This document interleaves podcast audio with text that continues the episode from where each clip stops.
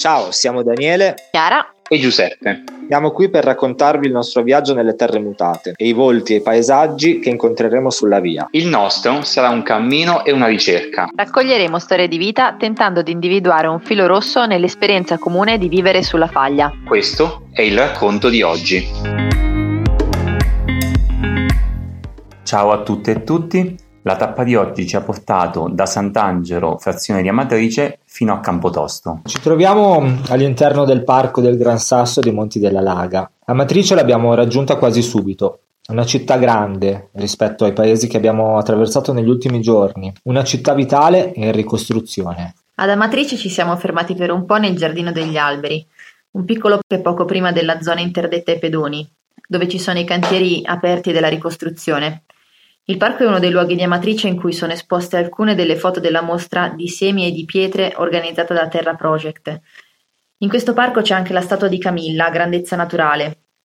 Camilla è uno dei cani che ha preso parte alle ricerche tra le macerie post-terremoto, con il suo padrone amico, un vigile del fuoco. La statua di Camilla è un ringraziamento e un simbolo di tutti gli animali impiegati nelle operazioni di ricerca e soccorso dopo il terremoto di Centro Italia. Dopo aver eh, riposato un po' ad Amatrice, eh, abbiamo continuato il cammino e abbiamo iniziato a salire il Monte Cardito, seguendo le antiche vie della transumanza fino a circa 1500 metri.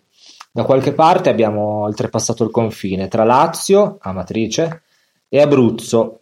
Questo tratto di strada dentro il parco del Gran Sasso mi ha impressionato per l'alternarsi di ambienti diversi. C'erano prati dedicati al pascolo poi si passava attraversando pinete e distese di fiori e poi ci hanno colpito mh, la quantità di insetti, soprattutto grilli, una quantità mai vista prima. Questa è anche la terra di cinghiali, lupi e orsi. Noi abbiamo visto solo un branco di una ventina di cinghiali. Superato il Monte Cardito siamo poi scesi sull'altro versante e siamo arrivati a Campotosto, meta della tappa di oggi. Come ogni giorno, anche oggi ci siamo fermati a scrivere e questa è la scrittura di oggi.